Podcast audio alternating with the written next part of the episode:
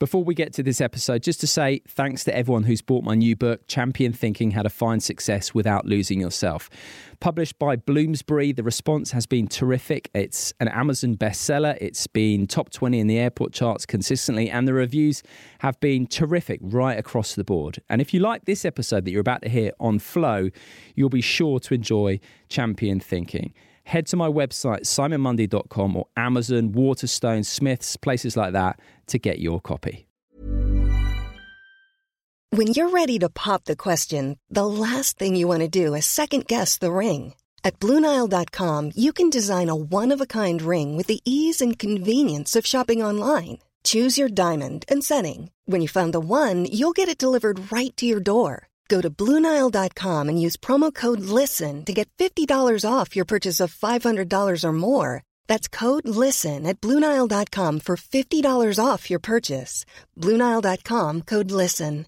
Quality sleep is essential. That's why the Sleep Number Smart Bed is designed for your ever-evolving sleep needs. Need a bed that's firmer or softer on either side? Helps you sleep at a comfortable temperature? Sleep Number Smart Beds let you individualize your comfort, so you sleep better together. JD Power ranks Sleep Number #1 in customer satisfaction with mattresses purchased in-store. And now, save 40% on the Sleep Number Limited Edition smart bed for a limited time. For JD Power 2023 award information, visit jdpower.com/awards. Only at Sleep Number stores or sleepnumber.com.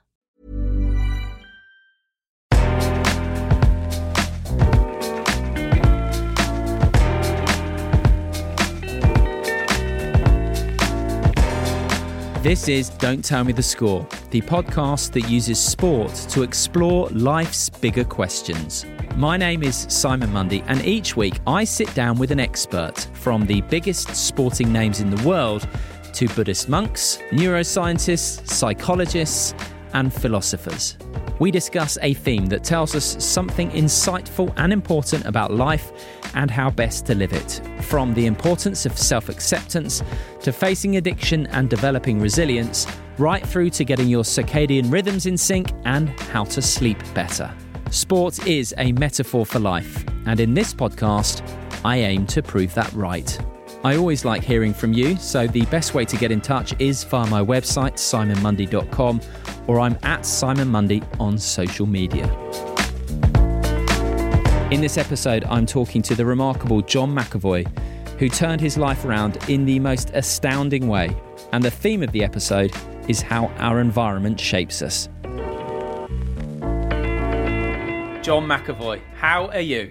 I'm really well, thank you. Yeah, I'm really well. I'm currently in Lake Annecy in France, and I've just started the process of training for next season. So yeah, I'm good. I feel in a good place. I'm just not that fit at the moment, but I'm in a good place. So it's just building that fitness back up and enjoying the scenery and the beauty of where I am. You're out in the Alps, out in France, training, you know, Nike-sponsored athlete, doing various work for charities. Do you ever look back and think, oh, where did it all go wrong?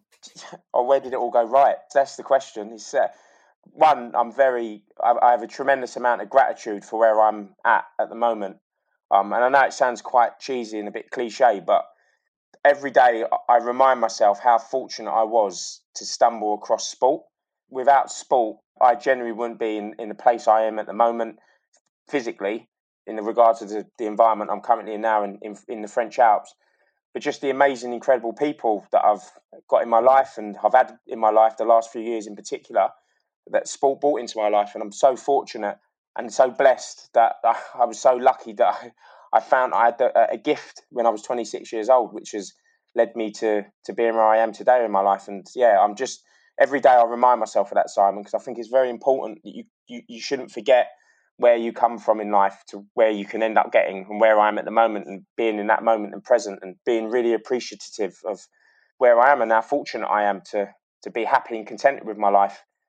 Absolutely. I totally get why you would be grateful. I mean, the journey you've been on is just unbelievable, and we'll dig into that. But just in terms of, you touched on your fitness. So you are an Ironman athlete, and you know, you world records in rowing and all this kind of thing. But you said that you're building your exercise volume up. So in percentage terms, if 100% is you at your fittest, where are you now in percentage terms? I'm probably about, I would say probably about 40%.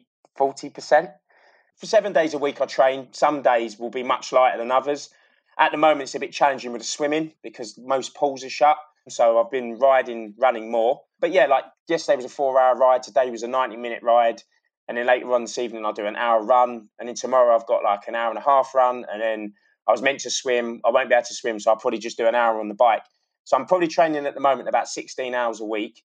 But that will go up. That goes up to about 35 hours by the time I get to like February, March time a week. So it's quite a lot. It's a full-time job. I tell you what, if you're going to be cycling anywhere though, particularly during lockdown, the Alps is where you want to do it. I mean, it must be just awe-inspiring. Mate, I would honestly say in my whole life, like I've had some very pivotal moments that have really dramatically changed the trajectory of my life from extremes. And I can honestly say, mate, when I come out here, in my whole life since I've been on Earth, is 36 years, I've never felt contentment and happiness in how the mountains make me feel. Like I genuinely have this love for the mountains. And I think that probably comes back to one, being immersed in nature, but because I wasn't free for so many years, I've never experienced freedom like cycling my bike in the high mountains. Like, and I'm not an emotional person. Like I wouldn't say I'm overly emotional, but I've had moments where I'm riding my bike on my own and I've been out for 5-6 hours and I'm climbing up like a 2.5, 3, nearly 3,000 meter climb.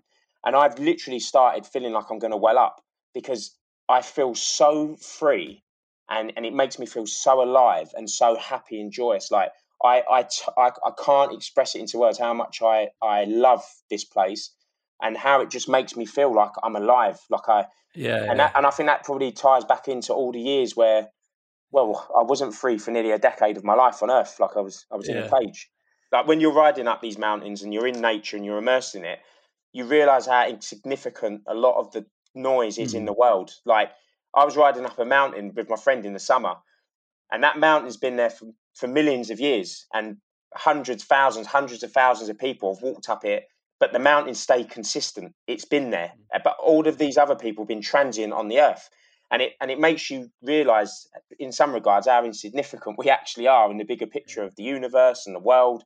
It just highlights and heightens to me that you have to live your life in a way where you feel joy and happiness. And the most important word is contentment. You need to feel content in what you're doing in life, whatever that is. I'm 36 now. It's took me to this point in my life to really feel that. Like I'm genuinely really happy in my life. That's beautiful. Let's track how you found it then. Let's go back to the start. And I know in terms of your story, really it starts before you were born, doesn't it? Yeah, so... yeah, my life has been very unusual before I even took a breath on this earth. So my biological father died next to my mum in bed. And my mum was 8 months pregnant with me. And he had an undiagnosed heart condition. He was a workaholic. My mum said that he used to work 16, 17-hour days. He ran multiple different businesses. Then he owned nightclubs. So then he was working in the day, running his businesses as a property developer. And at night... he was going to the nightclubs, wasn't coming home until 2 a.m, having a few hours sleep, getting up next morning, back on the building sites, making sure everyone was working. And one night at 38 years old, him and my mum had been married a year. My mum's 8 months pregnant with me, like I said, and he goes to sleep and he doesn't wake up. 1 month later, my mum had to then deal with being a single parent and I'm born into the world. So when I was born, my earliest memories of a child being little was I was loved, I was cared for. My mum had loads of sisters, so I had loads of aunties round.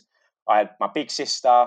I had a lot of females in my life as a child looking after me, and I was like that little blue-eyed boy, could never do any wrong, and I was so happy.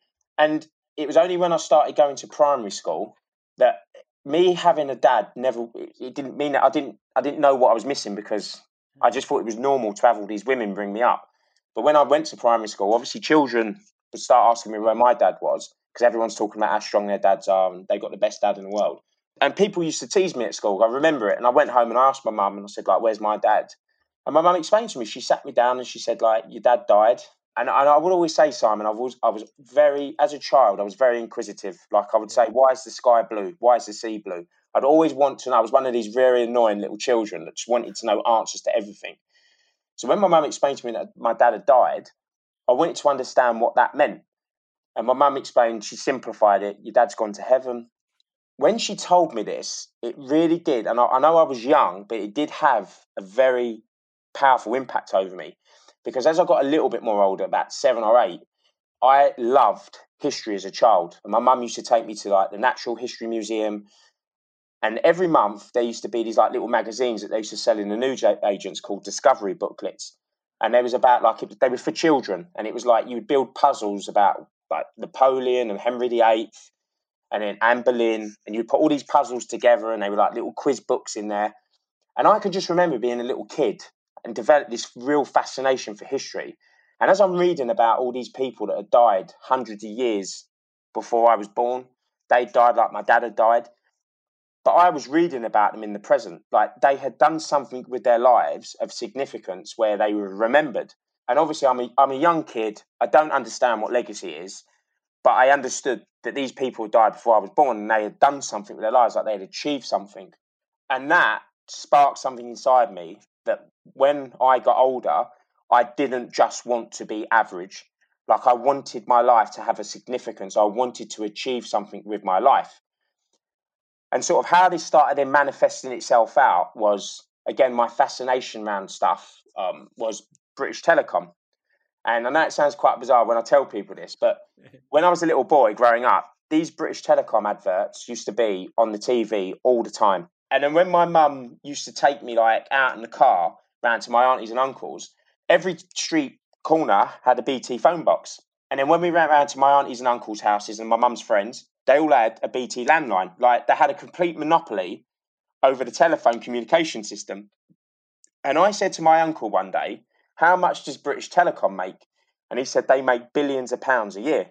And from that moment, my dream when I become an adult was to own British Telecom. And I wanted to be a businessman and I wanted to own BT. That was what my dream was. And if anyone asked me and said, what do you want to do when you get older? It was, I want to own British Telecom. And everyone used to laugh at me.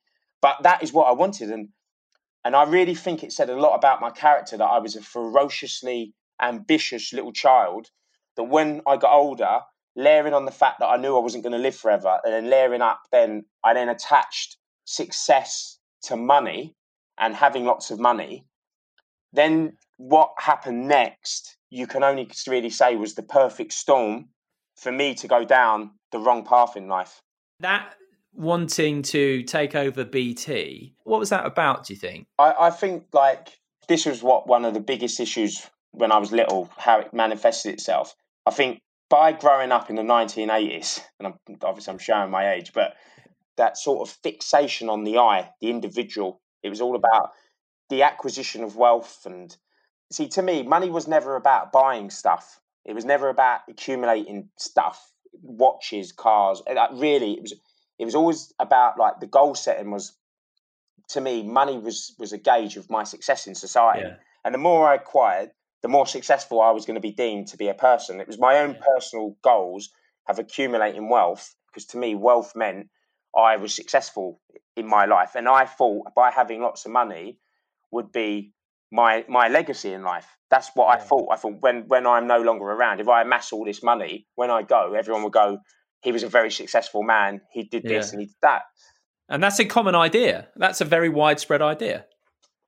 Totally. Yeah, totally. And again, mate, it took me till I was 26 years old to have that awakening of what I put my value system on, what was important in life and what really isn't that important in life.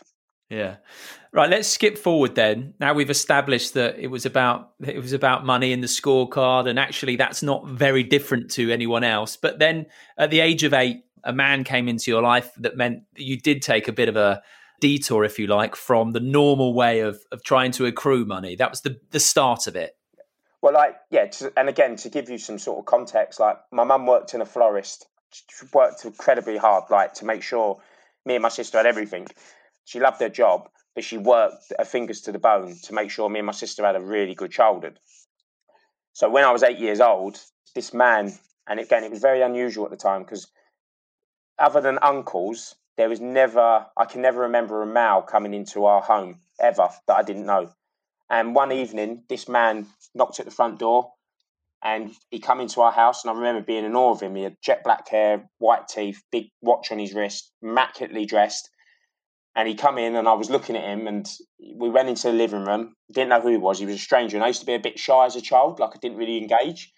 And he asked me to go and make him a cup of tea. And I went into the kitchen and I put the kettle on and I made him a cup of tea. I gave it to him. And then I was just sitting in the living room as he was talking to my mum and my sister. And again, I was too young. I didn't really understand what they were really talking about. And then when he left, he patted me on the head and he gave me paper money, gave me a £20 note. And he was the first adult to ever give me paper money. When Christmas comes around, like, I just used to get Christmas presents and birthdays. I used to get birthday presents. No one actually ever gave me money. So when he gave me this £20, it was the most money I'd ever been given. Patted me on the head and he said, "You're a good boy." And he walked out. And then when he left, I asked my mum who he was. And my mum explained when she was 16, she got married to that man before she married my dad. So my mum was in her sort of late 20s, early 30s when she married my dad. But when she was 16, she grew up with this guy, Billy Tobin, on a council estate in Peckham. They got married at 16. And actually, my sister wasn't my biological sister. She was my stepsister, and that was her real dad. And again, I'm too young. It was too much for me really to process what my mum was saying. But what he started doing, he started coming around to our house more frequently. And that wasn't to have a relationship with my mum. It was to take my sister out. So he used to come round, pick my sister up, him and my sister would go out. And then he would ask if I could go. I think my mum didn't want me to miss out because she worked so hard as a florist and my sister was going out and going to these nice places and restaurants and going on, having these experiences. So when the opportunity arose for me to join my sister, I think my mum felt bad. She didn't want me to miss out on an opportunity to have a nice time because obviously she was going to work and she might not have been able to afford for me to do these other things. So Billy started taking me out and my sister. And again, like I said, we'd go to restaurants and it'd take me to the theatre and we'd do this thing. And I'm still a little boy. I'm like 8, 9, 10 years old. And what started happening, he started taking my sister out less and started taking me out more. And to the point where he stopped taking my sister out and he started taking me out. And people treated him very respectfully. He didn't queue for things. He had very nice stuff. And he always, always spoke about money. Always talked about how much money things cost, always had £50 notes in his pocket in cash. And again, being a little boy and you're seeing money, I'd never seen £50 notes until these pink pieces of paper. Like I didn't even really know they existed until I started seeing him with them. And the way his persona, he was charismatic, he's very magnetic. People were drawn to him when we'd go out. People treated him differently with respect. And it was only when my granddad passed away and me, my mum, my sister and my mum's twin sister went to clear out my granddad's flat that my granddad had this cupboard with drawers in it in his bedroom. There was these envelopes and I pulled the drawer open, saw these envelopes, put them on the bed and started going through these newspaper clippings. And they were from like the News of the World, the Sun, the Mirror. And Billy was on the front page of them all. And the reason why I never saw Billy till I was 8 years old was because when Billy come round our home that night, he'd just been released from serving 16 years in prison for armed robbery. And Billy was one of the most prolific armed robbers in the United Kingdom. He had 5 acquittals at the Old Bailey. He'd been shot by the police 2 times. He was a multi-millionaire when he was 21 years old in the 1980s, which was a lot more than £1 million worth today. And he was literally at the top end of the tree of organised crime in Great Britain in the 1980s. And I then started connecting up all the dots, Simon, all the money, the way people treated him, the way how all these other men that I was mixing with conducted themselves that were most likely all engaged in organised crime. Do you think he thought that he could bring you into his world from the start or from early on? Do you think that was part of the plan? I think there was a mixture. So again, years later, my mum told me a story about him. When he was a young man, when my mum married him, he was a plasterer and he watched his father get murdered in front of him, and his father got stabbed to death by three men in a pub.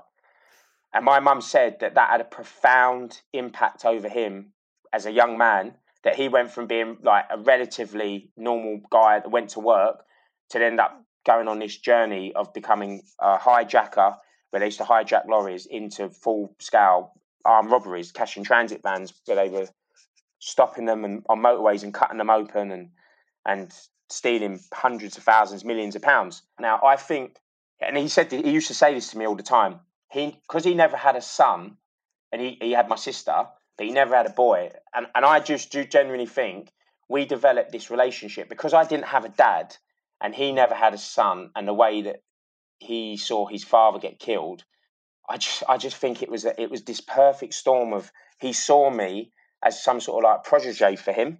He never had that child, like that boy.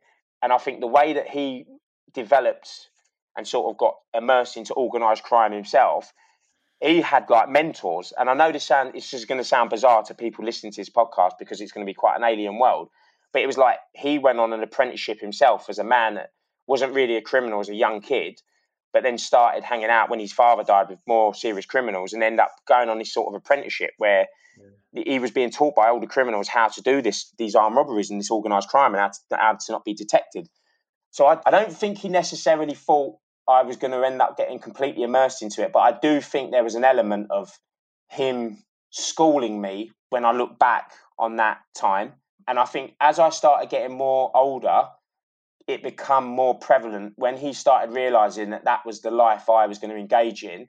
He started really guiding me more heavily into that world, and he took me further and further and further into it. So from being a young kid, like a teenager, I was hanging out with some of the most senior organised criminals in the United Kingdom. And I can remember, like, years later, Simon, for instance, when I was in prison, there was an article written in the Telegraph.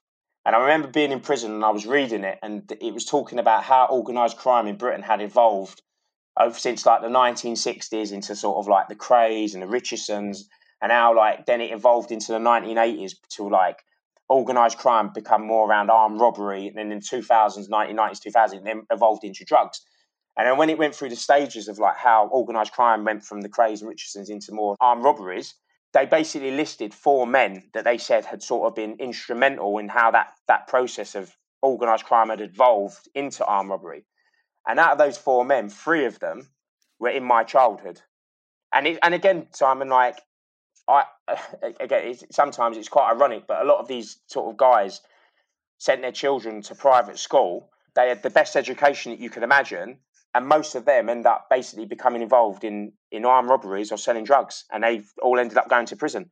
And so it just shows you that the environmental factor, what a profound impact. Like, even though some of these kids that I know, and I know now that are in prison still, they had some of the best education you can imagine, because of what they were going home to every day and how that lifestyle was encouraged, how they end up, again, choosing that path like I did. Mm. Something I'm really interested in is, you talk about environment, for example, and people are easily get classified, for example, into good people and bad people. I always think of this, the quote of the guy who runs the National Rifle Association in America, and he says something like, "The only thing that can stop a bad guy with a gun is a good guy with a gun." So it's really easy, this binary good and bad. But if you think of someone like Billy or some of those other people that you had around you, it doesn't sound like, to me, like it was something innate. It sounds like it was just that various events happened and the environment that they were in led to them going down this path. If they'd have been in a different environment, they could have led perfectly normal lives. I totally believe that. I would say to you now, from my own personal experience, from the characteristics I had as a child, if I'd have had a positive male role model in my life that would have sort of directed me into sport or directed me into business, like if I'd have had a Richard Branson or Seb Coe in my life as a kid, could I have gone on to be an entrepreneur? Probably. Could I have gone on and been an Olympic athlete? Probably. I had the ability, I had the mindset. I had the drive, the ambition, the will. But as a child, I was only exposed to people like me, because, again, you only know what you know by people that engaged in what they did. And I had that mindset. And, again, it's something like, again, I know you said it, but you only know what you know, and what you can see is attainable. So I wasn't exposed to like Richard Branson or Sebco, but I was exposed to Billy and all of Billy's friends. So I wanted to acquire wealth as an adult because I thought that was going to be success, and I wanted to achieve something in my life. And they showed me a way that it was obtainable. They showed me a road and a path that it was attainable. And then that path wasn't frowned upon. It was actually encouraged. And then you start feeding into the sort of the whole anti-authority, anti-system, being as a young person. And it's very alluring as a young person. When you see like grown adult men just have blatant disregard for any rules, regulations, laws, it's not applicable to them. As a kid growing up, you just get drawn to it like a bee to honey. You just get sucked into it. It's very, very magnetizing, and it can pull you in. And that's why when I go in and visit young people in prisons, you see so much talent and ability. The way these young people's minds work, like they are entrepreneurs. But what it is, the product that they're selling is illegal. Now, if these young people were given another opportunity to like sort of work in the City of London, and you taught them how to buy and sell shares on the stock market, their brains, they can do it. They have the skills to do it, but they need to be shown that this is a possibility for them, because they've got the drive, the will to want to do it. They want to set up their own businesses. They want, but they don't understand, or they haven't been shown how that's possible for them. And they probably don't see enough relatable role models that people from their community that come out the other side of it and go and do these extraordinary things with their lives, these positive stories. They don't really see them sorts of people. They see more people that are hanging out on the street corner and driving around in a BMW on a council estate with a £10,000-20,000 Rolex watch. And to them, that's a way out of where they're at. At the start, you spoke about gratitude, and it makes me think of how grateful anyone who hasn't been in that environment can feel. Do you think then people are perhaps too quick to judge other people? I've mentioned to you previously that a guy I find quite interesting is this former psychologist, Albert Ellis, and he talks about judging the behavior but not judging the person, because it's like that saying, what, but for the grace of God, there go I, that type of thing. So, I mean, what do you think about people judging others quickly for the things they do without necessarily factoring in that, well, if you were in that situation, you would probably have ended up in the same place? Yeah, like I've been very fortunate, for instance, over the years where I've developed a platform where I'm able to express my story, and I've gone and done sort of talks before to audiences of people that at the end, I remember one in particular, one lady come up to me, and it took me back a little bit, but actually of all the praise I've ever received, hers stood out more than anyone else's, because she come up to me at the end of this talk that I did, and she said to me, "Do you know today?" She said, "I really thought I was gonna dislike you and who you were."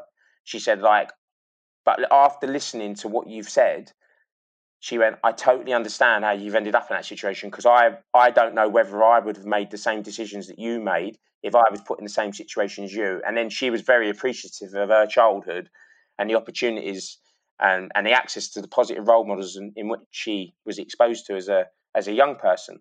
And again, like when I come out of prison, Simon, I joined a rowing club. Like I can remember when I went into the changing rooms for the first time, and in this rowing club, it was full of barristers and police officers. There were some older rowers there that were judges, and they're working professionals that worked in the City of London. And no one knew about my backstory. No one knew nothing about me. I didn't tell anyone about the records because I was so worried that they might Google me and headlines from some newspaper might come up. And when my story did come out, it broke down preconceptions, because by that point, I developed friendships with people. I was going around their houses for dinner. And now, I don't know whether, if my story would have come out at the beginning and I would have joined, whether I would have been welcomed so openly.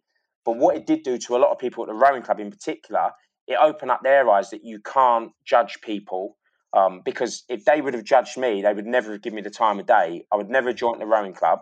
They would have just blackballed me out the club, and I would never have developed those friendships with me. And then they realised that in life, good people do bad stuff, but it doesn't mean you're a bad person. And I think that had a profound impact over a lot of people, in particular at my rowing club, and I got a lot of that feedback back from them about how they used to prejudge people. And I've had it like I don't get it so much now, but I had a lot of judgment at the beginning. Even when I was doing stuff like going to schools and prisons, and some people would say, "Oh, a leopard never changes its spots." Yeah. But obviously, the longer I've been out and the more work I've done, it's abundantly evident that you can turn your life around, and you can achieve things in your life, and you can be a positive, productive individual in the world, and you can have a positive impact over people's lives. I deeply regret the stuff that I done years ago. I really, really do. And I think that's been one of the biggest motivations. Like, if I can stop other young people going down the path I done, because when those young people fail, they're not just destructive to themselves, they're a destruction to the rest of society. So if I can prevent one of them going on to do bad stuff, that means more to me than anything physically that I achieve through sport. That's what legacy to me actually really is. Yeah, totally. And that's a journey that a lot of people go on through life, and it might take a long time. You start out thinking, what can I achieve for me? And then realize perhaps, well, a lot of people do, that actually the more you can give to others, actually that's where the real treasure lies. That seems to be a recurring theme. And you mentioned the word society. So let's sort of get into then how you got up to speed in the criminal underworld, if you like. And you talk about a moment where your stepfather was in the car with you and told you to look out the window and made a comment about society and about how it functioned that, again, had a profound effect on you.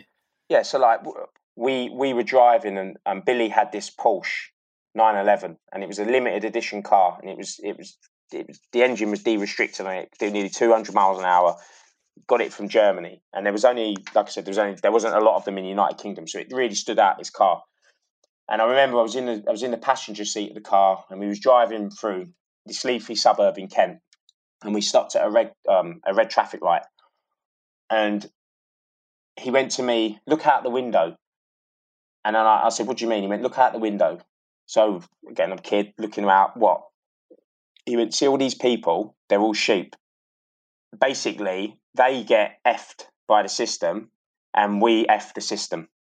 Mm. And he started setting up this narrative about how corrupt the system is and how the system exploits like the working class and how like we exploit the system.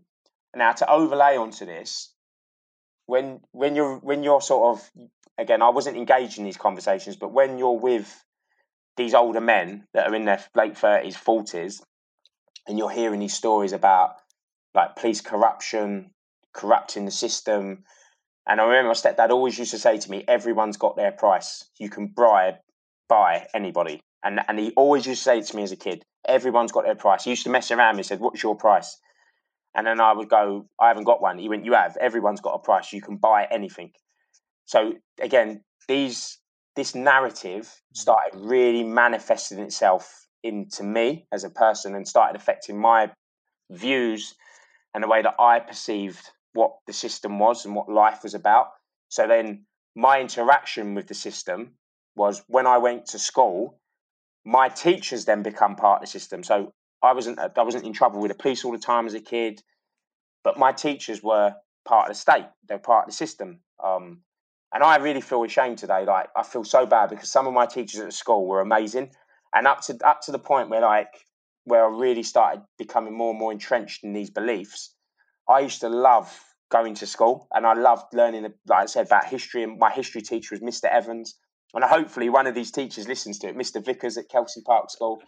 They really stand out to me, Simon, because like I just remember sitting in these classes and I loved learning. I loved it so much. But then suddenly, like, Mr. Evans became an extension of the state, and he was authority. And I started then pushing back on it, and I started being ruder, more disrespectful. I started truanting from school, and then I basically made a decision. I remember being there, and I was kind of looking at these teachers, and they were telling me, like, when my GCSEs were coming up, if you don't get good grades, you're not going to amount to anything. You need to get good grades, and they were supportive. They weren't just saying you're just going to be cast adrift. You're not going to be able to do anything with your life. But I was thinking, really, like, if I get an A star, when I'm looking at these guys over here, they're not academically clever, but they've got apartments on the Champs-Elysees in Paris. They're living in £2-3 million houses. They're driving Porsches. They're driving Bentleys. They've got places in the south of Spain. Like, you're telling me that that's not like, so he didn't compute. I just basically, I'm not engaging with this nonsense anymore. And that was where like the truanting from school was started becoming really heavy, to the degree where I just wasn't going to school at all. And sort of again, Billy kind of knew what I was doing, and he didn't really try to prevent me. My mum just used to get so upset, and she used to just really desperately try to sit me down. And I remember, like, she said to me, this always rings in my head sometimes, when she said that I was an accident waiting to happen. And she said, if you live your life in the fast lane, you will crash and burn, and you will become exactly like he become. But you're listening to your mum, and you're then listening to a man he's got everything that you want when you got older. It's very hard. Like, my mum was fighting a losing battle. Sure. Was there a definitive point? I mean, was it a gradual process, or was there a definitive point where you were, full into it? And then at what point did things start speeding up to the point where you first went to jail? One day I truanted from school, and I was upstairs in my bedroom, and Billy come home. And I remember I thought it was my mum at first, and it wasn't. And I looked downstairs, and he looked up and saw me and told me to get back in your room. And I thought, oh God, I'm going to be in loads of trouble here. And I thought he'd start going mad because my mum was getting upset that I wasn't going to school. And then he called me downstairs, and I'd never seen so much money in my life. Like, up to that point, I'd never seen so much money. He's literally, the whole kitchen table had a mountain of money on it, cash. And I was just like, my eyes just lit up. Now, that was when I was kind of like 15 years old. That was the acceleration then, because then I saw all this cash, and I thought, I want that. That's what I want. And then my mum then got really upset that I wasn't going to sit my GCSEs. So I basically, to keep my mum happy, I went and did my GCSEs. I just turned up on the day and sat the exams. And I remember when I went to pick up my school results, my head of year, Mr. Vickers, was in the assembly hall, and I was the last pupil to turn up to pick them up. And I remember he had this big envelope, and he went to me, do you want to open them and see it, or do you want me to read what you've got? And I said, you tell me. And I just remember he opened the envelope, and he pulled out all these pieces of paper, and he looked at me, and he went, if only you would have applied yourself, what you could have done. And I still managed to get relatively like decent grades, considering I didn't do any coursework. Yeah. And then he said to me, what are you going to do? And I lied and said I was going to college. And at this point, like, he knew what my family home life was like, and he, like, in regards of like, he kind of got a sense that if I basically fell off the radar, I was probably going to get involved in crime. And he said, look, do you need any help? And I said no. And he gave me the exam results, and I walked down the end of my school drive, and I ripped them up and chucked them in the bin, and that was kind of me. I thought, I'm not engaging with that, and I always feel it's quite hard for me to talk about this part, because again, I feel quite ashamed what I'm about to say. But that little ambitious boy that wanted to achieve something in his life, that suddenly I see a way to do it. I went and bought a firearm when I was 16 years old, and my stepdad found out I did that, and he was so concerned and worried that I was going to start running around with guns at 16 years old. That in his head then, it was safer for me basically to commit crime with him and go and do stuff with older people than people my own age. And that was it, Simon. That was literally 16 years old. I was then completely immersed 100% into that world of organised crime. And I look back on it sometimes, mate, and like, again, I feel embarrassed saying it now, but I used to have a very good memory as a kid of memorising car registration plates. I don't know why, but I just did.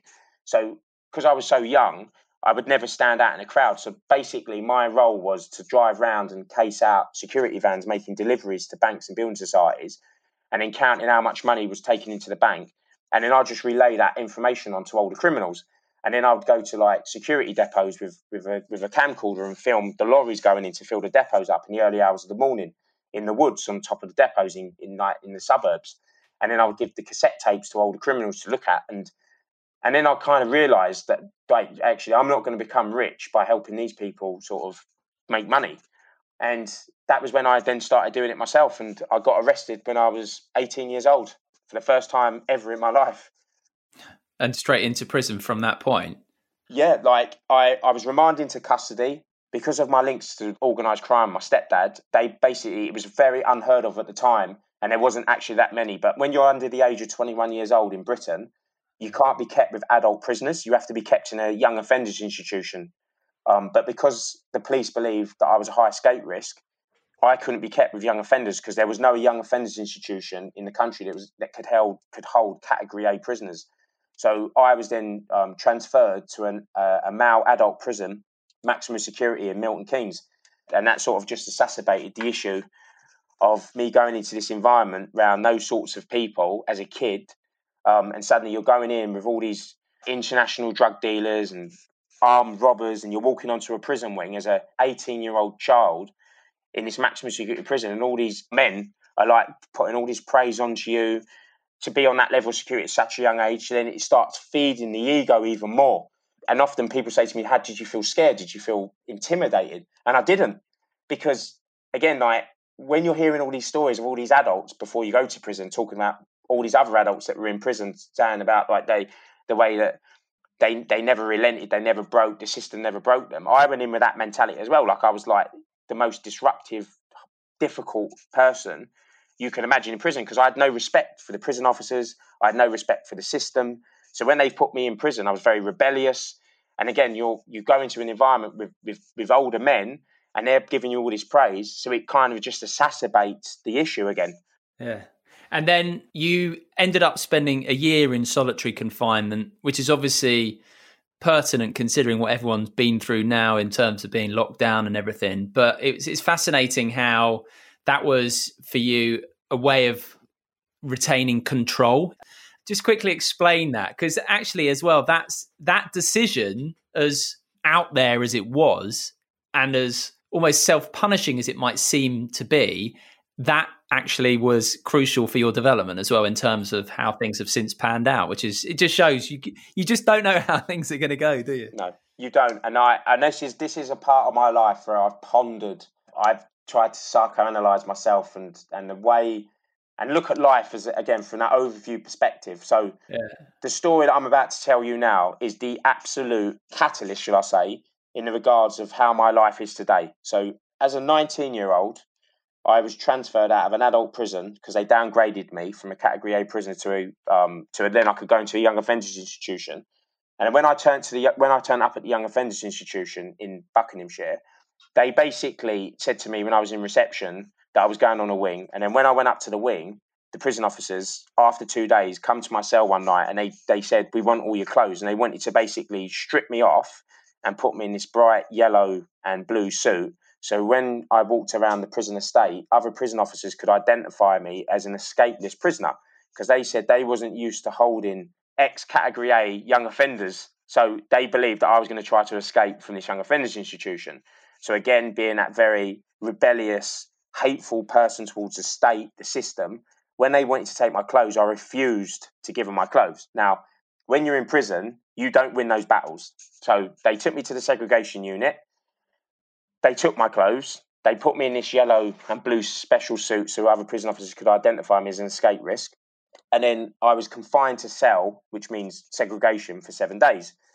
So when the 7 days was up, you're in a tiny 12 by 6 foot cell. You've got a cardboard chair, a cardboard table, a metal bed, and some foam on the metal bed, and that's it.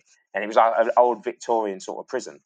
So after the 7 days was up, they come to me and they said, when you go on the wing, McAvoy, because now my name wasn't John anymore. No one calls you John because I'm not in an adult prison, so it's my surname, my prison number. When you go on the wing, you're going to be a wing cleaner. Now, again, going back to the stories that I heard from my stepdad and all of his friends, about when you go to prison, you don't do what they tell you to do. So when they asked me to be a wing cleaner, I then said, that isn't going to happen. And they said, what do you mean? You refuse another lawful order? I said, when I go on the wing, I'm not cleaning up after you all day. So they put me back in front of the governor, and the governor gave me another 7 days confined to cell. So when he did that, I remember when he did it, Simon, he smiled at me. And he said to me, you're in my world, we're not in your world. And they put me back in that segregation cell. And I remember I was so angry. And when you're in segregation, they can't stop you from reading books. So a librarian would come around with a little trolley. You could pick books off it. And I just picked this book by Nelson Mandela. And when I was reading this book, there was a passage in it. When he was in prison, he used to smoke tobacco. when he first went to prison. And he realised one day that the prison officers was using the fact that he smoked tobacco as a way of control, because then they could stop him from smoking fags if he didn't do something. So he stopped smoking because he said, I'm going to take that control away from you. So as a young man that was 19 years old, that was full of hate, I thought, if you think by putting me in this tiny little space is a punishment, I will take it away from you. So when they come to me after the second 7 days was up and they said, you're going to go onto the wing now, I said, I'm not going. And they said, what do you mean? I said, I'm not going. I'm staying here. And that was where I spent the next 365 days locked in a 12-by-6-foot cell. And I remember they wasn't used to dealing with it. You could see, like, they didn't realise. I think they didn't realise, one, how long it was going to go on for, nor did I. But I can remember Christmas coming round. This prison officer come to me on Christmas Day and he opened up the cell and he said, look, John, he went, do you want to use the phone? At least use the phone to speak to your mum to say that you're all right, because you've not spoke to anyone in months. And I said, no, because to me, it was like they were trying to see if I was strong or if I was weak. And I know they wasn't, like, when I look back on it now, but at that moment, when I was in that moment, that's what I thought. And I thought, I'm not going to break. You're not going to break me. So when I was in that cell, I needed to feel alive, Simon. Like, I didn't want to just exist. Now, I never done any sport as a child whatsoever. But when I was in this cell, I just started exercising. I don't know what triggered it. I didn't do it to become an athlete. I didn't do it to get a six-pack, for aesthetics, to get fitter. But when I started doing these prison cell circuits, they made me feel alive. Like, I felt like a human being. My heart rate was up. And obviously, I didn't realise at the time, I didn't understand what endorphins were. But it just made me feel like I was a human. And I got into this routine and I started doing burpees, press-ups, step-ups, burpees, press-ups, step-ups, sit-ups. And then as the months and weeks progressed, I just did more and more and more. And eventually, I would do like 1,000 of each exercise, 1,000 press-ups, 1,000 squats, 1,000 burpees. And that would take me like an hour and a half. And then I would then read for the rest of the day. And then I would never lay in my bed in the day because I never wanted them to think when they looked through my flap to do their checks that I was sleeping my prison sentence off. I wanted, and it was me again wrestling back control of my body and my mind. Like, I thought, you can take everything away from me, but you cannot control what I'm doing in this tiny little space. And after a year, they open up the cell door and they just let me walk straight back out onto the street. And I can be completely honest with you now, I was 100 times worse than the 18-year-old that they locked up when I got released. Mother's Day is around the corner. Find the perfect gift for the mom in your life with a stunning piece of jewelry from Blue Nile. From timeless pearls to dazzling gemstones, Blue Nile has something she'll adore. Need it fast? Most items can ship overnight. Plus, enjoy guaranteed free shipping and returns. Don't miss our special Mother's Day deals. Save big on the season's most beautiful trends. For a limited time, get up to 50% off by going to BlueNile.com. That's BlueNile.com. There's never been a faster or easier way to start your weight loss journey than with PlushCare. PlushCare accepts most insurance plans and gives you online access to board-certified physicians who can prescribe FDA-approved weight loss medications like Wegovy and Zepbound for those who qualify. Take charge of your health and speak with a board-certified physician about a weight loss plan that's right for you. Get started today at PlushCare.com/weight loss. That's PlushCare.com/weight loss. PlushCare.com/weight loss. Quality sleep is essential. That's why the Sleep Number Smart Bed is designed for your ever-evolving sleep needs. Need a bed that's firmer or softer on either side? Helps you sleep at a comfortable temperature? Sleep Number Smart Beds let you individualize your comfort, so you sleep better together. JD Power ranks Sleep Number #1 in customer satisfaction with mattresses purchased in-store. And now, save 40% on the Sleep Number Limited Edition Smart Bed for a limited time. For J.D. Power 2023 award information, visit jdpower.com/awards. Only at Sleep Number stores or sleepnumber.com. Because you'd been through this process of actually strengthening yourself and showing yourself that you were tough, you hadn't broken, the system hadn't managed to take you apart at all. You were like, I'm bulletproof. Was that it? Yeah. Yeah, totally. And it was feeding into all the role models that I had as a child. Yeah. So when I come out, obviously outside, people used to talk about the fact that what I was doing whilst I was in prison. So when I got out, that fed into that narrative. So when I got out, people respected me even more as that guy that went to prison that didn't break. They didn't break me. I did that sentence how I wanted to do it, not how I was told to do it. I look back, it's so pathetic. Like when I mean, I take what you mean. In a way, though, it is. I have to say, it also is quite impressive in terms of the discipline required, because solitary confinement is considered to be the ultimate punishment in prison, from what I know. And you did use it in some positive way for yourself. I totally get what you're saying in terms of you looking back and thinking it was a pathetic narrative, if you like, that you held in your head. It still was in a pretty impressive display of resilience on one level. Oh, yeah. Like it was funny because a couple of weeks ago I was talking to a friend of mine about silent retreats. And I'm quite a social person. Like when I'm in a social situation, I speak quite a lot. She was talking about these silent retreats, and she had gone on one. And she didn't speak for a week. And it made me think, because obviously I didn't intentionally mean to do this, but there were times where I didn't literally speak to people for months. Literally I had no human contact other than open up my door, walk down to this hot plate, walk back to my cell and sit in my cell for the rest of the day, reading or exercising in the morning. And that was my life. But but again, if I didn't make those decisions back then to start the exercising process and the journey, I would never have become the athlete that I've become today. And I didn't do it for that reason. Sometimes I'm not a religious person, so I don't believe in God. But sometimes you look and I go, is it destiny? Was my life meant to play out like that?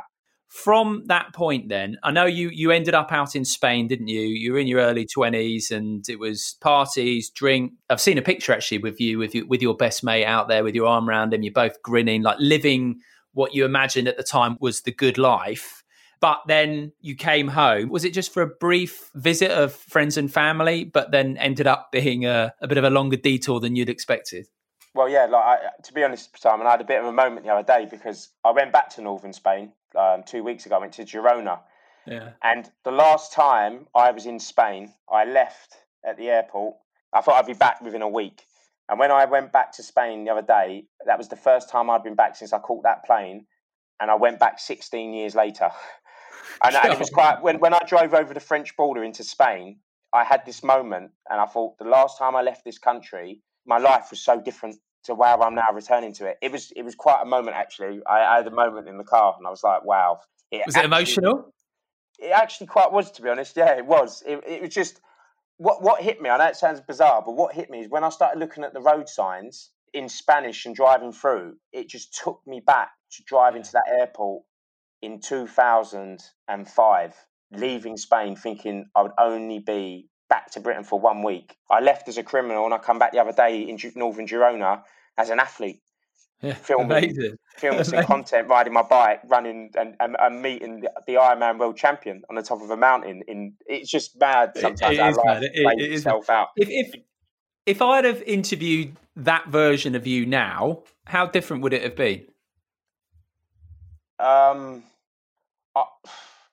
I wouldn't have been open and honest with you what I did, but I think if I would have met you out in a situation where we would have met each other, I think however you would form an opinion of me today, I think you would have probably formed a similar opinion of me years ago.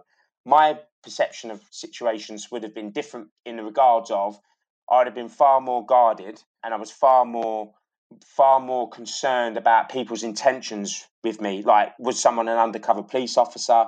So the way I used to interact with people would have been a lot different. So I found it very hard if someone knew that I didn't know who you was, and if no one vouched for you, I would have been quite paranoid around you. But I think if we would have actually just met on a beach, you would have probably come away from the situation. However you feel about me today, you would have probably thought about me years ago. And I think that was what the big shock, because when I was in prison, I remember a lot of prison officers and probation officers really struggled to get their head around the way I was. Now, that was quite detrimental to me later on when I went for stuff like parole to get released, because the parole board really struggled with it, because they just expect you to go and be, again, preconceptions of how they think you're going to be, and you turn up and you're something completely different to what they expect you to be like. But but going back to the original question, I only come back to Britain for 1 week, and then I end up meeting up with one of my stepfather's best friends, a man that come out of prison when I was 14 years old. The easiest way I can explain him, he was kind of like a modern day cowboy, very well respected in that world, tried to break out of prison 2 times. I've never ever come across anyone that lived as reckless as him. He lived on the edge. He was like a million miles an hour. Money, high octane living, living in the moment, a fragrant disregard of anything. So as a young person, again, growing up around him, I was in awe of him and he was one of my role models. So when I come back from Spain, I'm in my early 20s, he rang me up and he said, can I meet you? And I went and met him in a cafe, and he basically asked me if I wanted to go and commit a robbery with him, or as they say in that world, a bit of work. At the beginning, I said no. I said, I'm going back to Spain. I'm not interested. And he told me the sum of money and he said it was easy. And that sort of missed again. I looked at it. It was like a calculated risk. And I thought, do you know what? Yeah, I'll do it. I'll do it. And then I'll go back to Spain and no one even known I was even here. Little did I know, what I just said yes to was the best decision that I've ever made in my life. And I just walked into one of the biggest Metropolitan Police's surveillance operations in London. He had a 100-man police surveillance team following him around, basically 24 hours a day. And I just walked straight into the middle of it. And 4 days later, I'm face down in southeast London with 20 guns pointed at me. I genuinely thought they were going to kill me. I genuinely did think that as well. I'm not being over dramatic. I just remember them running towards me with all these machine guns in an ambush. And they arrested me. And yeah, my life just got hit by a train. And it just took a completely different turn of events than what I expected it to do when I come back to Britain. So this was in Eltham, wasn't it? Because I used to live in Eltham, actually, funnily enough. And, yes, it was. Yeah. And I've seen actually the video of, I think, you in the car, because you were driving off, weren't you? And then there is a bit of footage of you at that time. And yeah. So I when they basically went to ambush us, and I saw them before the ambush, and I ended up having a car chase with them, Simon. And I can remember all of these undercover police cars chasing me. Now, when I went to prison when I was younger, I didn't know what was coming. It was all new. But I remember having this car chase with these undercover police cars chasing me. I'm being deadly serious with you now. And again, this is not an exaggeration. I was fully prepared to die trying to get away from them because I knew what was coming. Like, I was not going back to that 24 hours a day locked in a cage. And I would have done anything to get me away from them. And I remember when they, obviously, they did catch me. And I remember being in the back of that police car, and the police officer that arrested me when I was a kid, when I was 18, he was on the arrest team to arrest me again. And he looked at me and he said, "You haven't learnt your lesson, have you?" And when we were driving in this armed police convoy to the police station, I remember he said to me, "Look out the window." And I was sort of looking out, and I remember it was a hot sort of September morning, and there was all these like people walking around in the high street with like bags of shopping, and I just, he went to me, "You will not be seeing this for a long, long time." And what the story that I told you about with my stepdad with that car, and he spoke about sheep and stuff. Yeah. I remember sitting in that police car with those armed police taking me to the police station, thinking I would do absolutely anything now to swap places with those people going into Sainsbury's or Marks and Spencer's. Yeah. And then I just knew that I was going back and I wasn't going to get out for a long, long time. And then you ended up in the highest of the high of security prisons. So you were alongside Abu Hamza, the 21/7 London Underground bombers, really intense. But let's just fast forward a little bit. So how long were you in these incredibly high security prison before the next seminal moment, which was obviously when you got the news about your best mate? Because just to sort of add a bit of context from what I know, but as well, because even though you were looking out the window thinking the people you'd written off as sheep, you'd want to swap places with them, still, even though you were in this situation with some of the most well-known criminals, you still were not thinking at this point, I would change my ways and become one of these people. So yeah, what was the timeline between that and then that moment that everything changed? Yeah, so the first 2 years I was in there, I went back to prison. Because of the risk level, they basically thought my escape was going to be imminent because they believed that I had the money, means and capability to be able to escape from lawful custody. So my escape must be made impossible. So because of that, I was in the British prison system. There's something classed as a double category A high risk prisoner. And that means that you can't be kept in general population. You have to be kept in a special high security unit. Hence why I was in there with the people that I was in there that you just noticed they were a threat to national security. I was an imminent escape risk because they believed people would help me break out.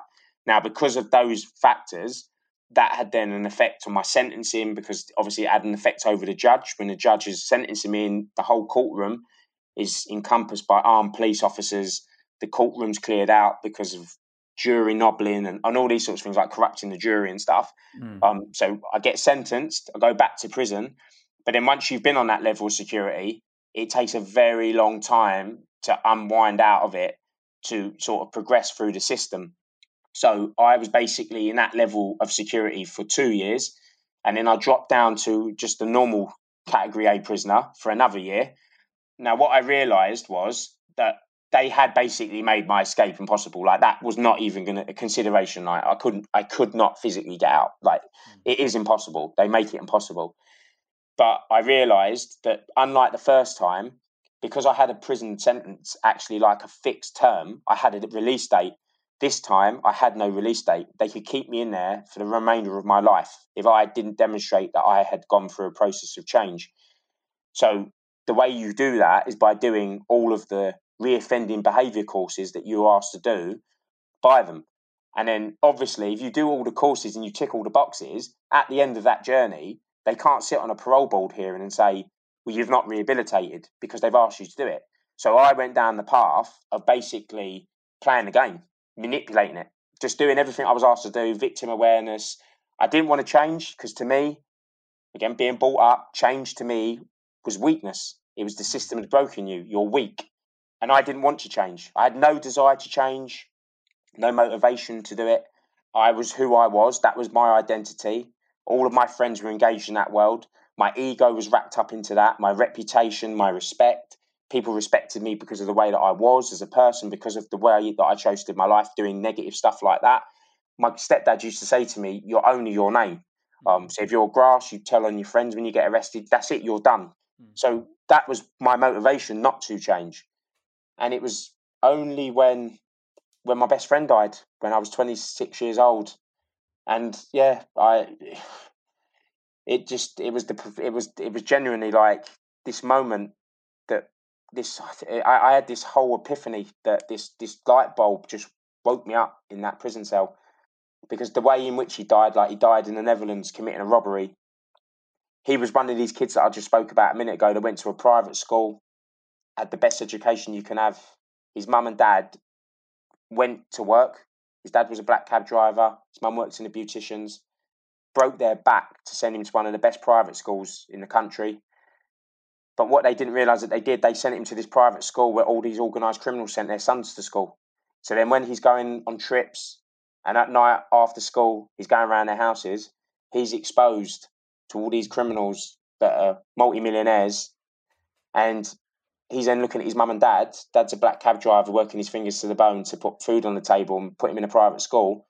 And he's looking at all these multimillionaires that are living life a million miles an hour, all these nice trips. And he got sucked into that life a little bit later on than I did. And it cost him his life in the Netherlands. One night, he went and committed a robbery. And as he was getting away, the car tyre blew out on the car on the motorway. Car flipped. And he got thrown out the car and broke his neck. And because it was quite a rare event that, like, 4 British criminals were in the Netherlands committing an armed robbery, it made news at 10, Simon. And I remember watching it in my prison cell in Nottingham and seeing the last moments of my friend's life on News at 10 on a CCTV camera in some little building society in the backwater of nowhere in the Netherlands. And it cost him his life. And he no longer existed. He never reached his potential in life. He never had children, never got married. He never really travelled and saw the world. He never reached the potential in which he had in his body to do. And then I sat in that cell and I had this moment of reflection, how pathetic what I thought was important in life was, and it isn't. And all the people that I looked up to as a kid, they were literally dead or old men sitting in prison rotting. And I valued their respect. And I just looked at myself in that prison cell and, like, this little kid that grew up that went to own British Telecom, I'm losing on an unimaginable scale. Like, I'm literally losing my life. I'm not a winner. I'm losing on an unimaginable scale, even though I thought I was in prison, I was fighting the system and I was winning, they won't break me. And I realised how pathetic it all was. Mm. And I just wanted to do something else in my life. That moment, I knew that night that I just did not want that life for me whatsoever. But reality is, when you're in prison, you can't just get up and walk away and go to a new place. Like, I didn't have choice anymore. That gone. I'd given that up. So by me going to a prison officer going, look, I've changed now. I don't want to do this anymore. Can you let me out? It doesn't work like that. Yeah. So then I'm suddenly stuck in a place where I'm around criminals that don't want to change. So it's like being in a drug den when you're addicted to drugs, trying to get off drugs. It's nearly impossible. So I had to find something to remove me from that place physically and psychologically. I had to find something that could transcend me out of those walls, even though I was physically stuck there. And then the next part of my life, it sort of, everything just sort of dropped into place. It's amazing. We all have stories and narratives that we tell ourselves about ourselves and about the world. And obviously you had this really strong one, and the edifice at that moment just completely crumbled. So from there, and you've spoken about the power of sport, and you had a guardian angel, it sounds like, in Darren, who I'm interested in you sort of telling me about. But yeah, so just quickly into the sport journey and how fortunate you were to discover this immense talent that actually did lie within you, that you'd sparked it alive, hadn't you, in that first time, but really establishing quite how talented you were in that area at this point. So yeah, going back to when we were talking about when I was 19 in that segregation unit doing those cell circuits. So when I went back to prison the second time, that was my strategy. That was how I felt alive in that prison cell. Went back through the same process every day, 90 minutes. Now, my awareness of my athletic ability. Now, bear in mind, I had no exposures really to sport as a kid whatsoever. I didn't know what an athlete really was. But when you're in prison, they have competitions over the Christmas. And when I was in one of these maximum security prisons, every Christmas, it's like the big thing. And the winner gets a tin of Quality Street. But it's the prestige of who's the strongest and who's the fittest in that prison.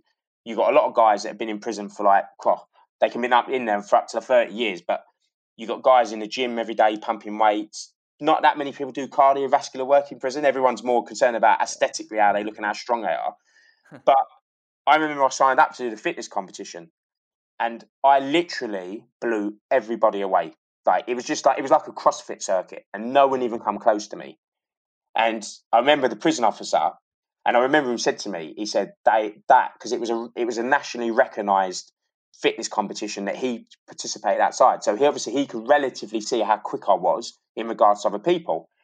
And then the next day, I went and entered the strongman competition in the prison, and everything was like power to weight, and it was bench press, squats, deadlift. And bear in mind, there's guys in there 2 times bigger than I am, like an extra half a foot taller than me, can lift ridiculous weight. But I was like the 3rd strongest person per pound for my body weight. Now, I didn't really, like, now I understand I had this ability. I was athletically very good at something, but I didn't really, in that moment, it was a bit of masculinity, it was a bit of strength, power, like, I'm not weak in prison. And obviously everyone's praising you, but you don't see the bigger side of it.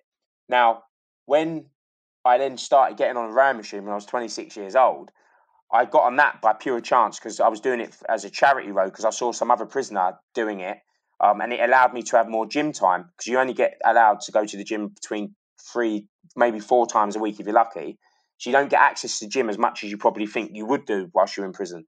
So when I saw this guy down the gym 7 days a week, I asked him what he's doing. He's rowing this charity row, 1,000,000 meters, however long it took him. He was doing 5K a day, 10K, 12K, stuff like that. It was all added up. And I asked the prison officer if I could do it. They said, yes, get some sponsorship, which I did. Prisoners on the Wing sponsored me like 50 pence, 20 pence. I gave him the charity form. And then he gave me a special note. He wrote out to say, I'll come off the wing whenever I liked in the day after I finished working, and I'll come down into the gym. And I started rowing. And I rowed the first 1,000,000 in a month. And when I was rowing, like, I used to look at the numbers on the screen and it completely transcended me out of prison. Like, I'd do like sessions for 2 hours and row 20 miles. And everyone left me alone. People didn't speak to me. And then I used to visualize that I was rowing on the water. I'd visualize that I wasn't where I was. And obviously you got all the endorphins and it was just this very sort of like lifting experience. Like I said, it transcended me out of that place, that what I was searching for.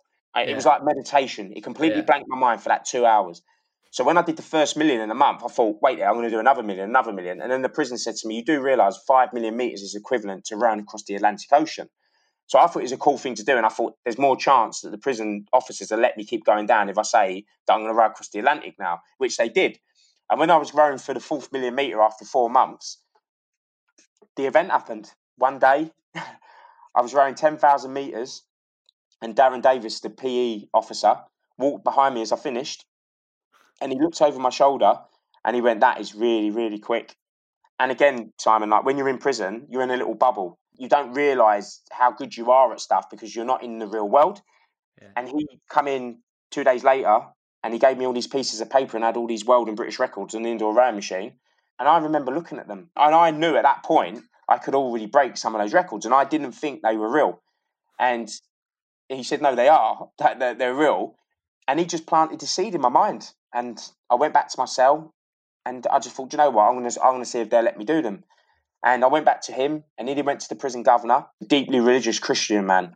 And Darren went to him and Darren told me this story. Darren said, I believe if you allow John the opportunity to try to break some of these records, if he does it or he doesn't do it, I think this could be a massive moment in his life where it could be potential for him to really change the direction of his life.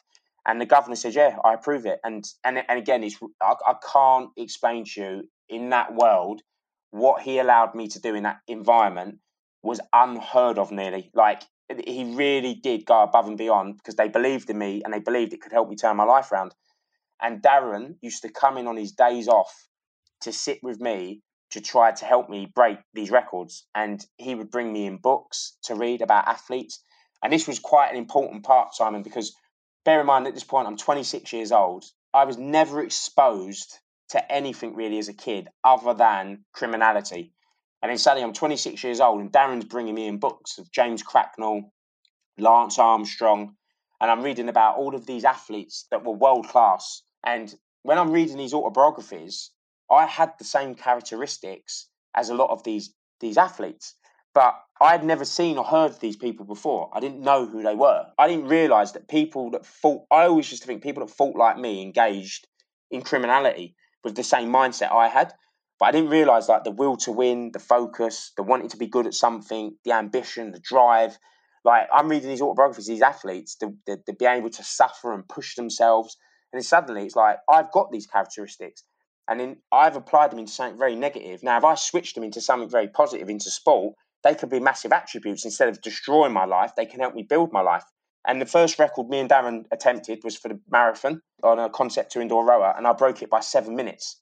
I can remember after I broke it, I was on the gym mat, and everything I wanted as a child, like that I attached to wealth and money, I realised at that moment how I felt on that gym mat after breaking that record was everything I ever wanted.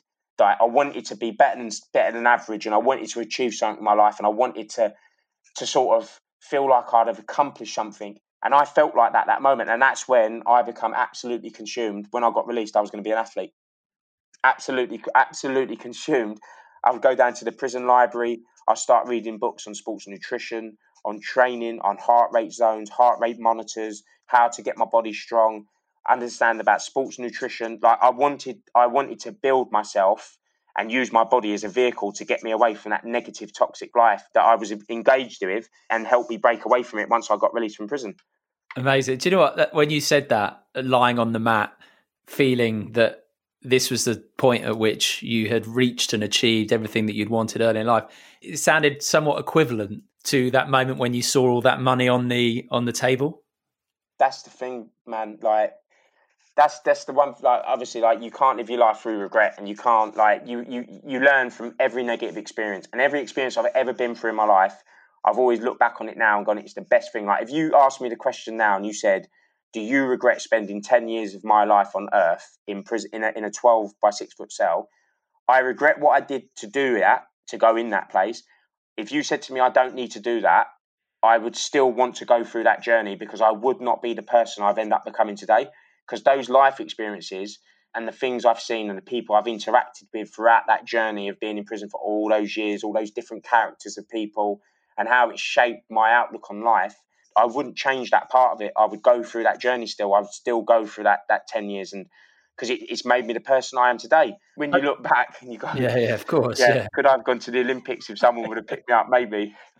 But I think that's very encouraging, if you like, for people going through any tough time that you just don't know. You might look back and what at the time is really brutal, it might end up being the absolute making of you. You just don't know at the time. And obviously, whether we leap to conclusions about what other people are like because of things they've done, or leaping to conclusions about a period of time that we're going through at the moment, we just don't know. You know, we're too quick to accept how our mind interprets things. Do you agree with that? Yeah, I totally do. I totally do. Like, and even like the situation that we're all in at the moment, like the situation with lockdown and COVID, and it's had an impact over my life. Like, it's made me, I started assessing stuff, like stuff I was doing, people I was doing stuff with. Was I really happy? Was it really adding to my life, or was it subtracting away from my life? And I've always, since I've gone through that process of wanting something different, not change, wanting something different for my life, when I look at an individual or a person or a purpose or a company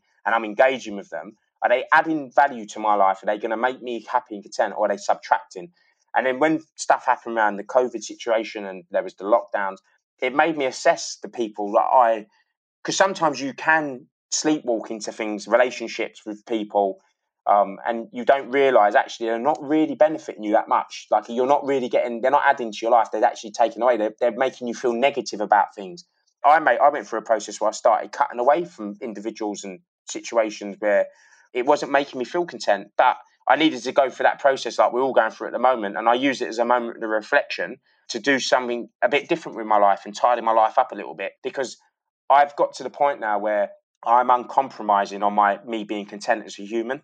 Because I know it sounds quite morbid, and some of my friends laugh at me when I say this, but like if I'm lucky, I've probably got 40 summers left on this earth and 40 Christmases, even though I don't really celebrate Christmas, but I'm not wasting those that time that I've got on earth, because once it's gone, it's gone. Like, I'm never going to be able to get it back. And I don't want to live my life through regret. I want to be content. I want to be positive to the world. I want to have a positive impact. I want to help people.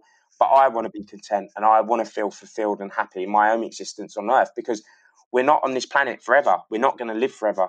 It's such a short, minute amount of time that we're here. Like, you can't be compromising on your happiness and your contentment in life, because once it's gone, it's gone, and we would never be able to get it back again. Totally. I don't think that's morbid. In fact, I'm sure you're a fan of stoicism. I'd certainly imagine so, but I interviewed Ryan Holiday, who's a bit of a legend in the Stoic scene, shall we say, and he carries around a coin in his pocket that says memento mori on it. Remember, you're going to die. Reflect on your mortality. The reason being exactly like you said, because it makes then the precious moments that we have, it makes them much more valuable, because they're not going to go on forever. So yeah, I think actually reflecting on your mortality, if people did more of it, perhaps we would live life differently. And I think in terms of COVID now, obviously it's incredibly hard time for people in terms of the illness itself, people dying, hospitals, job losses, all this kind of thing. But we just don't know that in 10 years' time, in terms of society more broadly, we don't know whether it's going to end up having a positive effect or a negative effect. We just don't know. No, we don't. And I do think out of this situation, there'd be a lot of growth for people. Yeah. I know personally through some of my friends that like it's the trajectory of their lives. They've that moment of reflection and pausing, they've looked at stuff and gone, actually, I'm not really happy doing what I'm doing every day. I don't want my life to go back to sitting on the tube. Like cattle, going to work, doing a job I don't really like that much, don't really feeling like I'm valued that much. And it's been a catalyst for them deciding to go off and do different things. And I do think it will have a positive effect over some people's lives. I do understand on the flip side of that there's a lot of people that are struggling just to even put food on the table. Of course. But yeah, I do think there are individuals where it can have a profound impact over their lives in a positive way, where it could change the way that the rest of their lives unfold. Absolutely. Right. As I said, I'm conscious of your time, John. You're very generous with it. But so I'll rattle through a couple of the other bits. So from this point, so you've broken world records. You've been a modeling mate. You knew that you wanted to get out. I know that, you know, when you got to your 5-year term limit, you went to see the guy who sat on the parole board, and he said, you know, what are you going to do with the rest of your life? And you said, You've got to be a professional athlete. And he basically sat back in his chair and laughed and said, I've never heard that one before. And unfortunately, what was it? It was another 2 years, wasn't it, before you got out from that point? Yes, it was. It was. Yeah, I thought it was going to be a shoo-in. I thought I was going to turn up, and I thought if there was ever going to be a 100-run hit to get a parole, I thought I'd done it. And he just sat back and he started smiling. He said, the words that he used, he said, my release plan wasn't based in reality. That's a really revealing comment, isn't it? Don't believe people who tell you things aren't realistic. And if anyone could prove it, that's you. So then you did end up getting out though. And something I found really interesting, John, was when you spoke about it having this sort of sense of anticlimax when you got out, this moment that you'd built up in your head as this huge moment that was going to come. And this, I think, is quite revealing for anyone as well, because I've spoken to people who've dedicated their lives to winning, let's say, World Cups or anything like that, or people in normal life to getting a certain job or to getting a certain relationship. And then they get it and actually, hang on, I don't feel like I expected to feel. So I thought this was obviously, again, with you, it tends to be a bit heightened and a bit more dramatic than norm. But actually, this is quite a revealing feeling that you went through at this point as well. Yeah, it's quite an anticlimax, if I'm honest. Like you get told you're going to get released, and you kind of think it's going to be like this sunny, magical day, and you're going to walk out the gate, and your life is just going to be amazing. It's like ended, it's finished. That part of it's done, and you go down to the reception and you fill all the paperwork in, and they open up the gate and you walk out, and it's raining, and it's quite anticlimactic. Like, it isn't how you think it's going to be. Because bear in mind, for years and years and years, you fixate on a date. You fixate on a date on a calendar. That's when you're going to get out. It's very important when you're in that situation that you also keep yourself in the present at the moment, because if that date isn't for a long time, that can also sort of have a negative impact over you. So in my regard, it's all about keeping myself in the moment, in the present, and being the best person I could be that day in that environment. That was when I made the decision to be an athlete. So it was about putting the building blocks in place. But yeah, like when I got out, it wasn't that sort of like incredible moment. There was an element of relief. It felt like I could close the chapter on that part of my life to a degree, because it never really closes with the sentence that I got, because I got a life sentence. I'm technically serving my sentence now in the community. Even though I've been out for 8 years, that life sentence will always hang over my head, because you technically sign your life over to the state. So at any moment, if they believed that I was involved in any sort of criminal activity, I could be recalled back to prison. But people don't understand that with life sentences. They just think, why do people get out? But it's because when you do get out, you're on life license, so they can recall you back. Okay. But the actual part of when I got out, it was... One thing I would say, what did throw me a little bit was choice, because I've always been quite a decisive person. But when I first got released, it was choice. I wasn't used to having so much choice. And I remember going into shops and I could buy any colour I wanted. I'd go to a restaurant and eat any food I wanted. And that sort of threw me a little bit for a little while. And also like the regimen of eating at certain times of the day. I had to consciously stop myself from eating breakfast at sort of 7 a.m. and eating lunch at 11:30 a.m. and eating dinner at 4:30 p.m. I had to get out of that, because again, you don't realise you do start becoming institutionalised. Even though I consciously, when I was in there, tried to stop that from happening to me, there are certain things where you don't even realise it's had an impact over you until you get out. Yeah. Now, we spoke about the impact of environment, and I know you joined a rowing club immediately, which you've touched on already.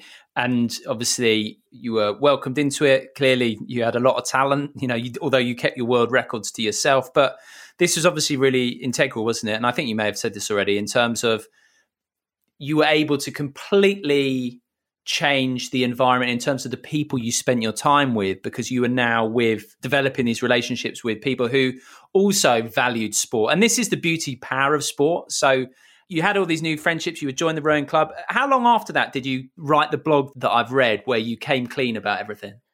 So I was at the rowing club for around 4.5 months when I joined. So there was a couple of things, like obviously because rowing is, lots of it's done on ergometers, so indoor rowing machines.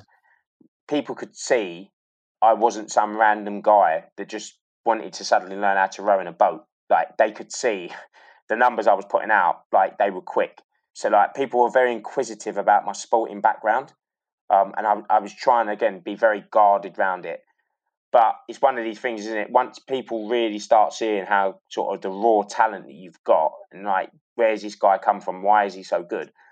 I found out that maybe someone may have found out about my past. And then I just thought, right, I need to claim ownership of this. And I spoke to one of my really good friends, and me and him sat down, and he said, look, you have to make a decision. Do you want the narrative to be how they want that narrative to be? Or do you want to take a bit of control around the narrative and explain it?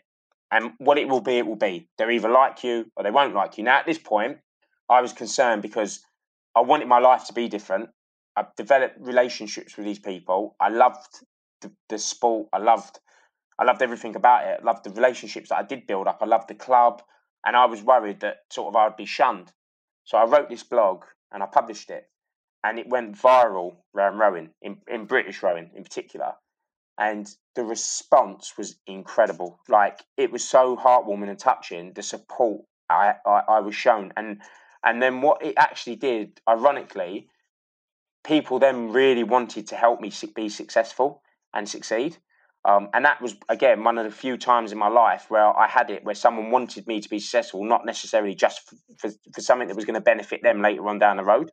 And yeah, like the way I was welcomed in within the community, even more so after it come out, was incredible. And even though I don't row anymore, like I've still got these relationships, and that rowing club, London Rowing Club, has been such a fundamental pillar of my life. And again, like when I got out, I just thought I was going to go to a sports club and just be an athlete.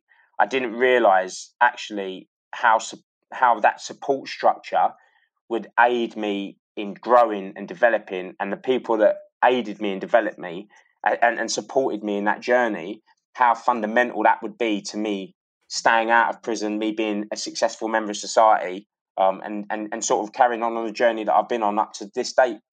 And it's an amazing journey. And so you said you don't row anymore, so you're an Ironman athlete. How did it go from there then to becoming like you're one of the only Nike-sponsored athletes, Ironman athletes, certainly in Britain, aren't you? One of only two, yeah. Is it?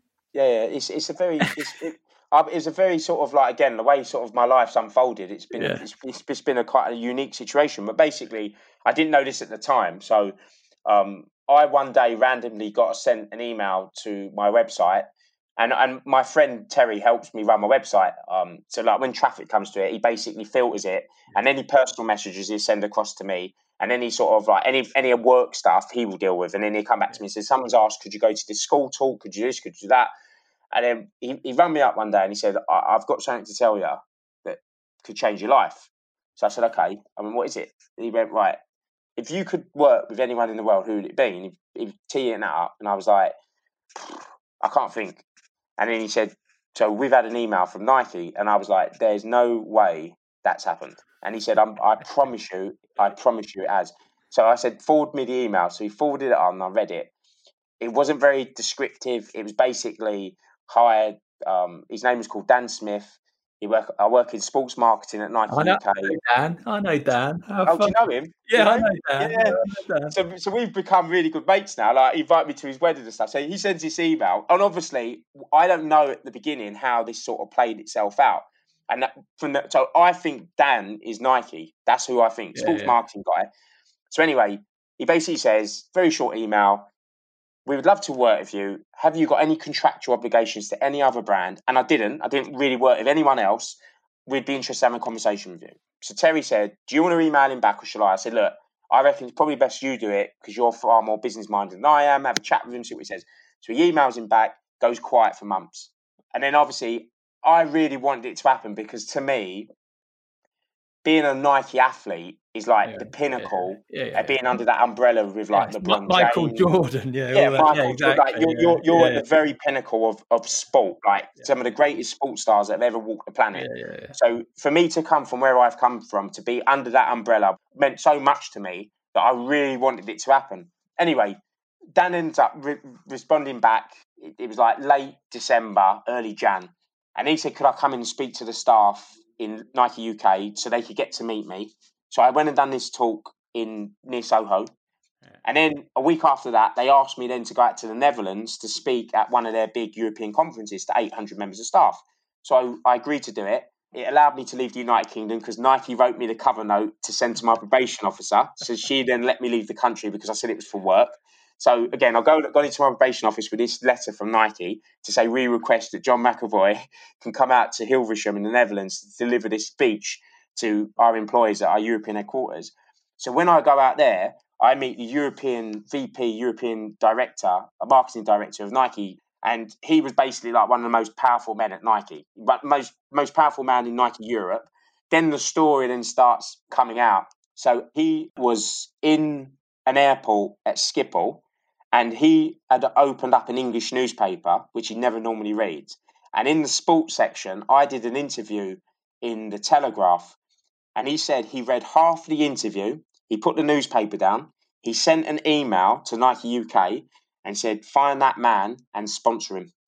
And anyway, he's telling the story around the table with Dan and stuff. And then it all made sense. So when Dan gets this email, it was so out of protocol because normally like Nike have got scouts. Yeah. They do all this stuff. And then suddenly one of the most senior men at Nike sends a direct email in and says, I want this man, get him.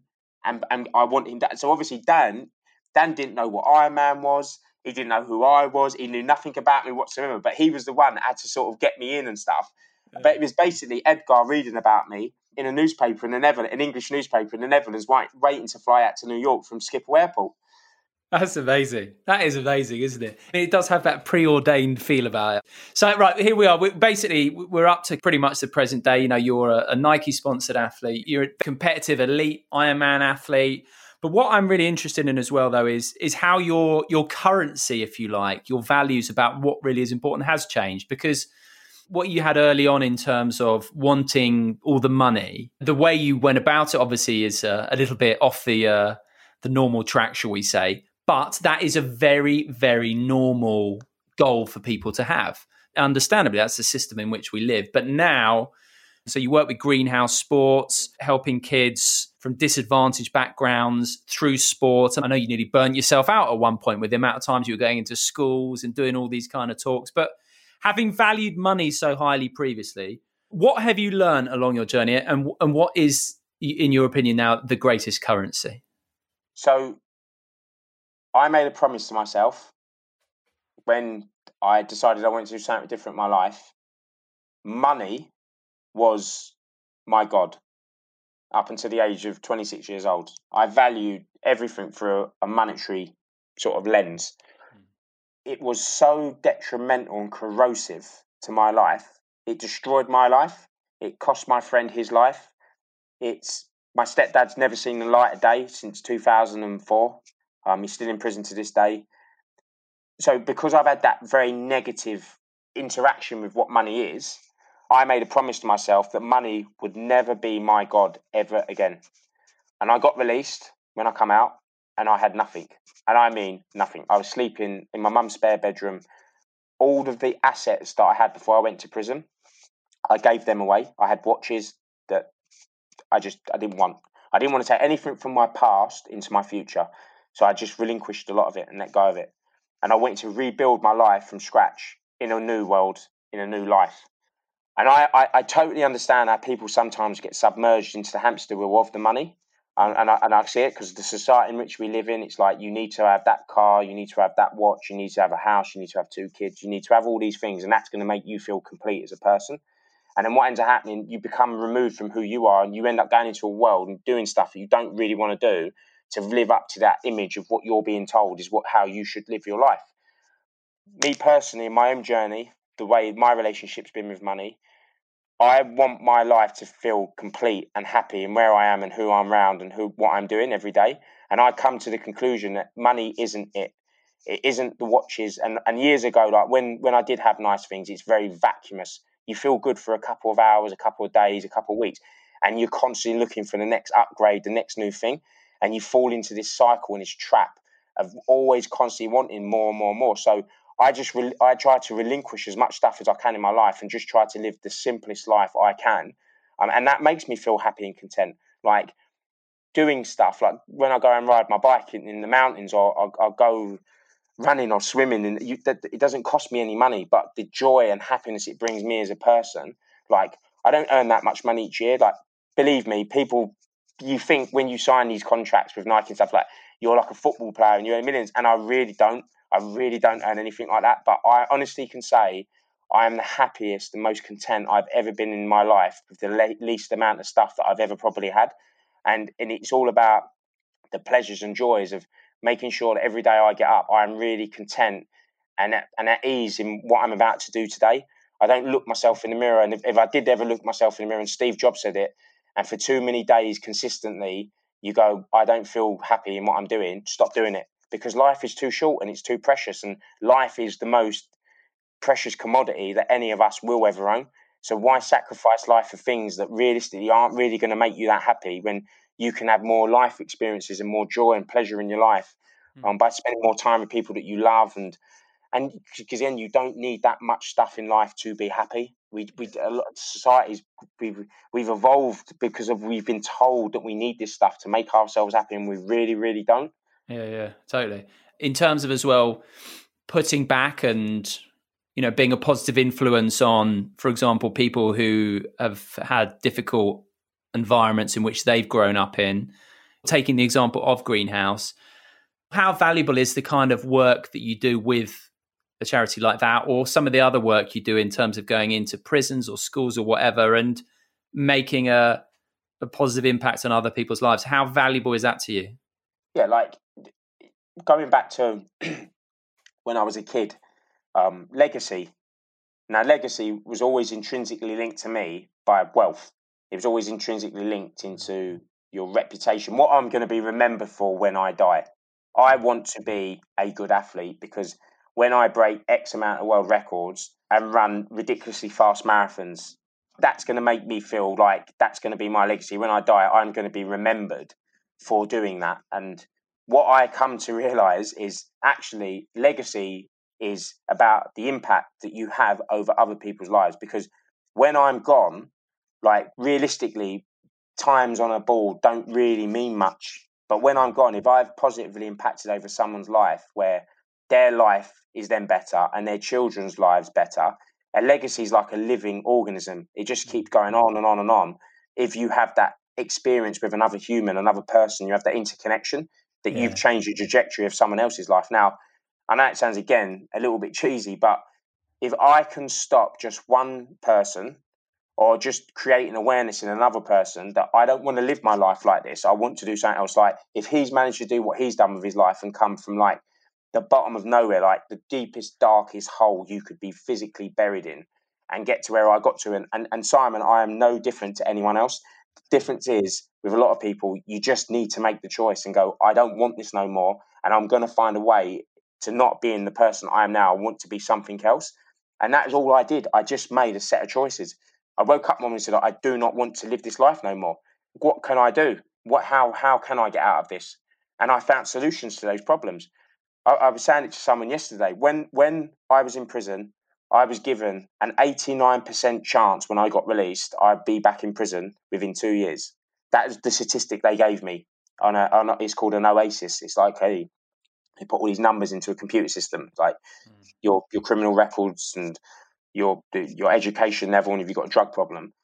And I beat the odds, but I knew I'd beat the odds because I was determined that was not going to be my life.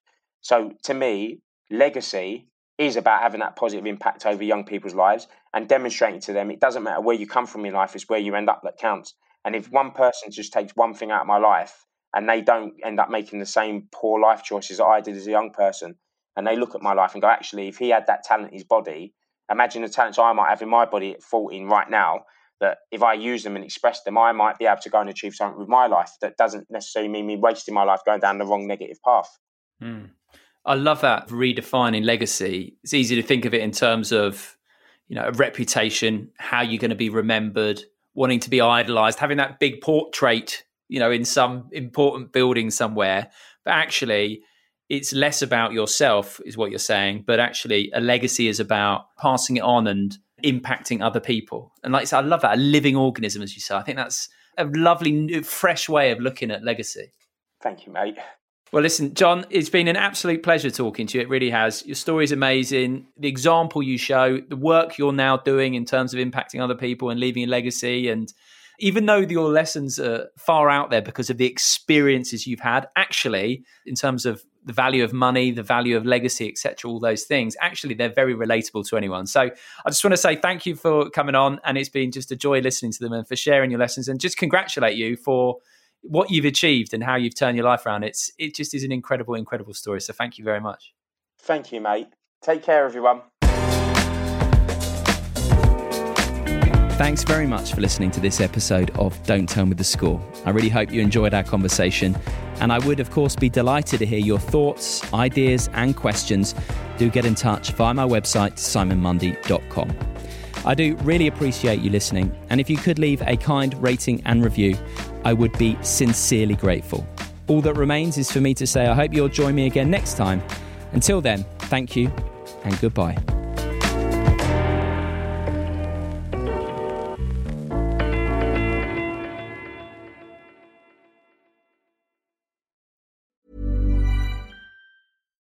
Hi, I'm Daniel, founder of Pretty Litter. Cats and cat owners deserve better than any old-fashioned litter. That's why I teamed up with scientists and veterinarians to create Pretty Litter. Its innovative crystal formula has superior odor control and weighs up to 80% less than clay litter. Pretty Litter even monitors health by changing colors to help detect early signs of potential illness. It's the world's smartest kitty litter. Go to prettylitter.com and use code ACAST for 20% off your first order and a free cat toy. Terms and conditions apply. See site for details. Planning for your next trip? Elevate your travel style with Quince. Quince has all the jet-setting essentials you'll want for your next getaway, like European linen, premium luggage options, buttery soft Italian leather bags, and so much more. And is all priced at 50 to 80% less than similar brands. Plus, Quince only works with factories that use safe and ethical manufacturing practices. Pack your bags with high-quality essentials you'll be wearing for vacations to come with Quince. Go to quince.com/pack for free shipping and 365-day returns. When you make decisions for your company, you look for the no-brainers. And if you have a lot of mailing to do, Stamps.com is the ultimate no-brainer. It streamlines your processes to make your business more efficient, which makes you less busy. Mail checks, invoices, legal documents, and everything you need to keep your business running with Stamps.com. Seamlessly connect with every major marketplace and shopping cart. Schedule package pickups and see your cheapest and fastest shipping options from different carriers. With rates up to 89% off USPS and UPS rates. And with the Stamps.com mobile app, you can take care of mailing and shipping wherever you are. Make the same no-brainer decision as over 1 million other businesses with Stamps.com. Sign up with code PROGRAM for a 4-week trial, plus free postage and a free digital scale. No long-term commitments or contracts. That's Stamps.com. Code PROGRAM.